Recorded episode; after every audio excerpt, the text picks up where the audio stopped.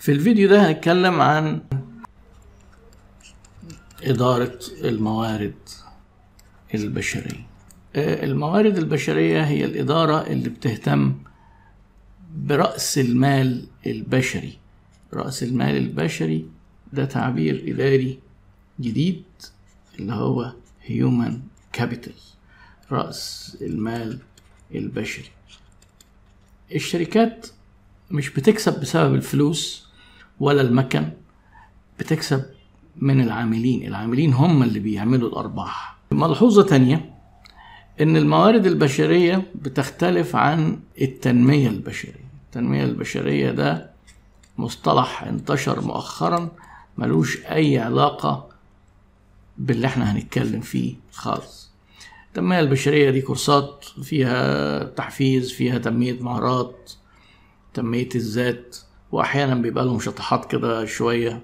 آه، إحنا محتاجين آه تنمية المهارات وكده. ده جزء من التدريب اللي هي من مهام إدارة الموارد البشرية اللي هنتكلم عنها لكن ملهاش علاقة بالتنمية البشرية. ال- آم، إدارة الموارد البشرية في أي شركة بتقوم بثلاث أدوار رئيسية. recruitment يعني تعيينات تعيين. إحنا نجيب الناس الموظفين نعينهم توظيف أو تعيين. Performance management أو إدارة الأداء لما نجيب الناس لازم نقيس أدائهم ونحاول نرفع أدائهم وده مسؤولية إدارة الموارد البشرية. الحاجة الثالثه ريتنشن إن إحنا نحتفظ بالموظفين الكويسين اللي هم اللي عندهم مهارة اللي انتاجيتهم عالية نحتفظ بيهم. وده آه، طبعا الثلاث حاجات الكبيرة دي بتتقسم لشوية تفاصيل كتير علشان وظيفة الموارد البشرية تتعمل بشكل سليم.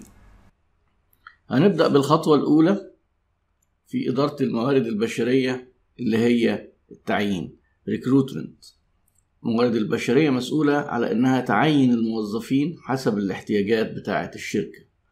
إيه اللي بيتم في تعيينات الموظفين في الشركات الصغيرة هو تقريبا عكس القاعدة اللي معمول بيها في الشركات المحترمة.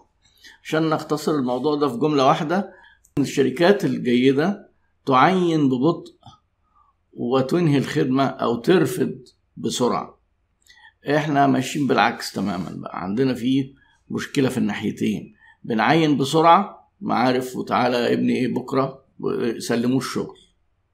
وبعدين يطلع شغله تعبان. معلش بقى مش هنقدر إيه ده قطع الألزاق ده فيها حرام هنقطع عيشه هنقطع رزقه. وطبعا ده كلام مش صحيح في الناحيتين. إحنا هنبدأ بموضوع التعيينات لكن حكاية بقى الإيه الرفض دي هنتكلم عليها في الآخر. المفروض علشان الشركة تبقى آه، تعمل موضوع التعيينات ده مظبوط لازم بيتم على خطوات أول خطوة هي إيه؟ إن يكون في جوب ديسكريبشن وصف ال- الوظيفة الموظف اللي هيجي ده هيشتغل إيه؟ أول حاجة job description الموظف ده هيبقى معروف لما هيجي هيشتغل إيه؟ بالتحديد. هنقول إنه هيعمل الخطوات بالتفصيل كذا وكذا وكذا. آه، طبعا ال job description ده مش مطلوب بس في التعيين لا ده مطلوب يكون لكل العاملين في الشركة. يعني ده دور ال HR إن كل واحد يكون عارف هو مطلوب منه إيه بالظبط بيعمل إيه.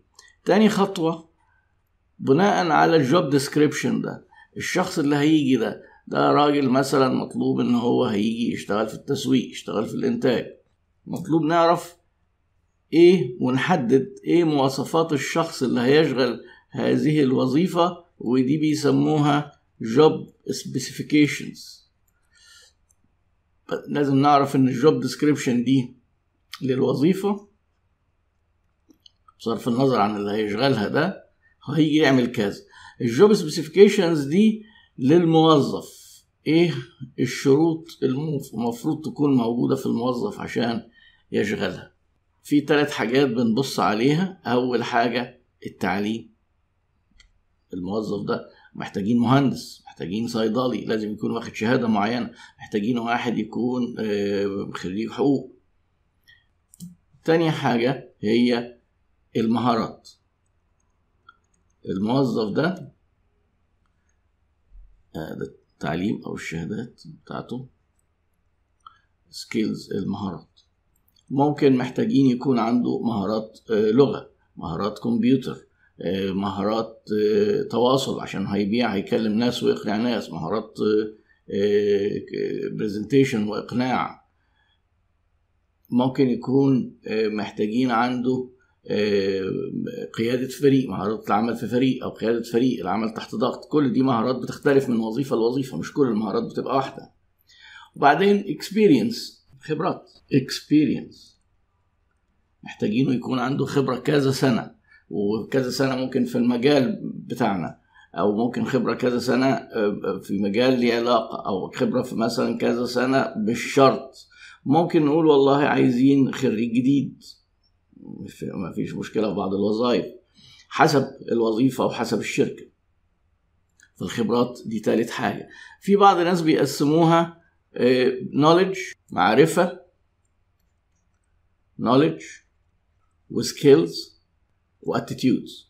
KSA knowledge skills attitudes. Knowledge اللي هي المعرفة. المعرفة دي ممكن تبقى جاية من التعليم أو جاية من كورسات خارجية. السكيلز هي نفسها قلناها attitudes بقى دي فيها المواصفات الشخصية والقيم الأمانة مثلا. فتبص على المجموعتين دول طبعا هم يعتبر فيهم حاجات مشتركة ممكن الاتيتيودز بس هي الزيادة فنقول والله هي إحنا عايزين موظف هيجي يعمل كذا والموظف ده عشان يعرف يعمل الحاجات دي محتاجينه يكون مواصفاته كذا. بيسموا الكلام ده دلوقتي ممكن competency profile. competency profile يعني competency يعني كفاءة أو competent ده اللي هو كفء بروفايل عشان يبقى كفء للوظيفة دي مطلوب فيه إيه. يبقى كده إحنا عرفنا أول خطوتين. تالت حاجة نبدأ نحدد نحط للوظيفة دي بتوع ال HR بيبقوا دارسين بقى ال labor market سوق العمل والمرتبات والمنافسين بيدوا كام للوظائف المشابهة. فاحنا نحدد ال package بتاعت الموظف اللي هيجي ده. نبقى محددين نبقى محددين له range مثلا في المرتب minimum من كذا إلى كذا. ولازم طبعا ده يبقى ماشي مع متطلباتنا. لو حضرتك عايز حد بكفاءة عالية يبقى لازم هترفع المرتب. عايز حد متوسط مرتب متوسط. كل حاجة فيها غالي وفيها وسط وفيها رخيص فلازم تبقى محدد. ما تتوقعش إنك هتجيب أعلى كفاءات بأقل مرتبات. ده مش موجود زي ما مش موجود في أي سوق في بضائع أو خدمات. مفيش حاجة ممتازة وأنت هتعرف تجيبها بأرخص سعر. بعد كده نقول يا جماعة لازم بقى نعرف الناس advertise بقى نعلن عن الوظيفة advertise الإعلان ده ممكن يكون داخلي. نقول للجماعة إيه في بعض الشركات بتعين ناس من جوه. وفي ناس بيعينوا عن طريق ال referrals اللي هو تزكيات شخصية من موظفين. في ناس بيلجأوا إلى مواقع الإنترنت يعلن على لينكد إن يروح على مواقع توظيف. في ممكن نعمل إعلانات في الجرايد في ليها كذا طريقة بتوع ال HR بيبقوا عارفين إزاي يقدروا يجيبوا ال candidates أو المرشحين للوظيفة عن طريق إن هم يعلنوا. بعض الشركات حتى عاملة نظام حوافز للموظفين بتوعها. لما هو يقدم حد CV بتاع حد يعرفه ويتعين بيصرفوا للناس دي مكافأة لأن البحث عن موظف الكفء ده موضوع مكلف فلو الموظف ساعدنا في الموضوع ده بيبقى win win يعني هو بيستفيد والشركة بتستفيد. طبعا مش إن هو هيجي يقول ال CV ده فإحنا هيبقى نعتبرها كده واسطة وناخده وخلاص لأنه ده معرفة فلان.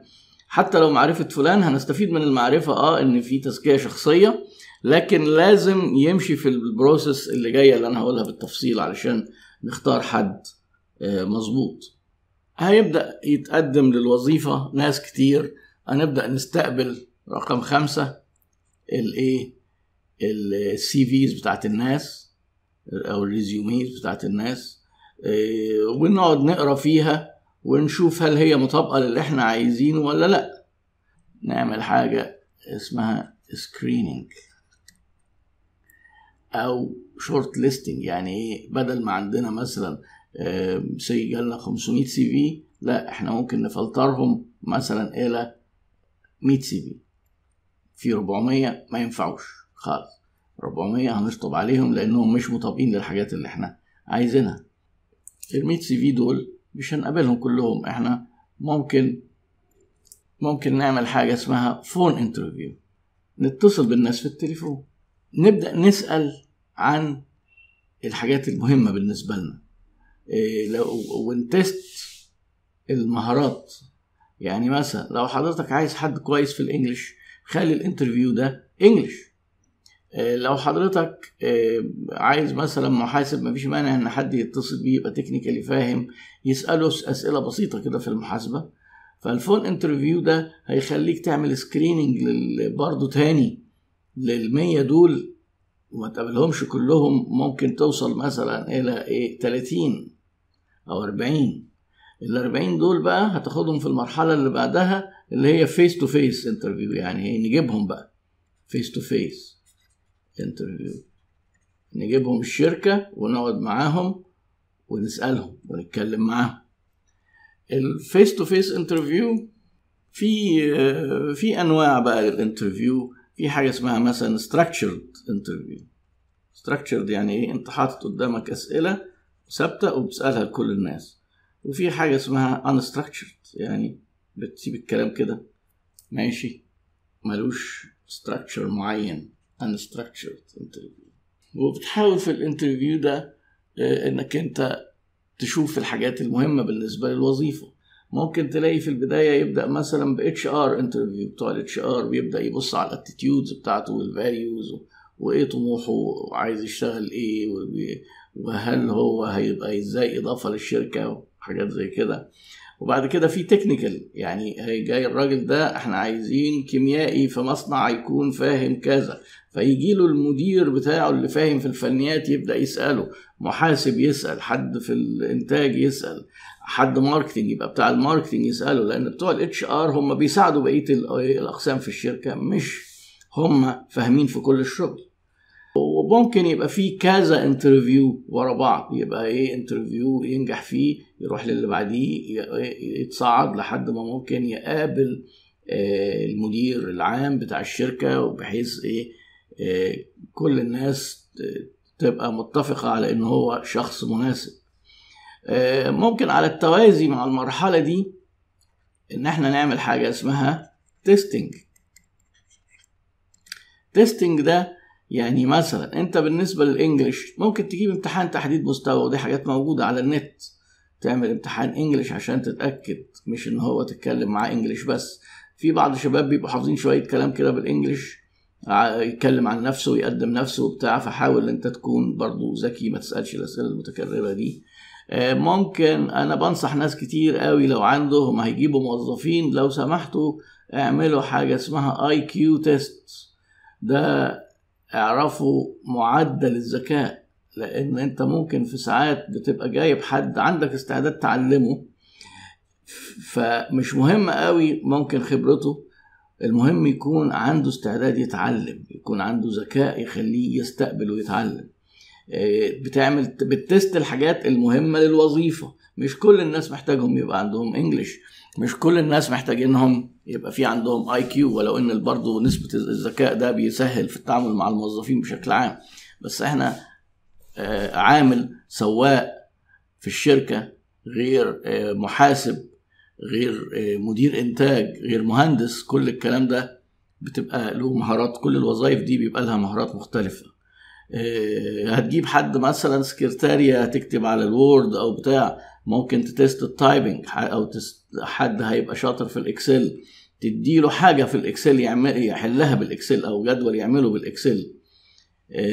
فال testing ده مرحلة برضو مهمة. ممكن لما يبدأ بقى إيه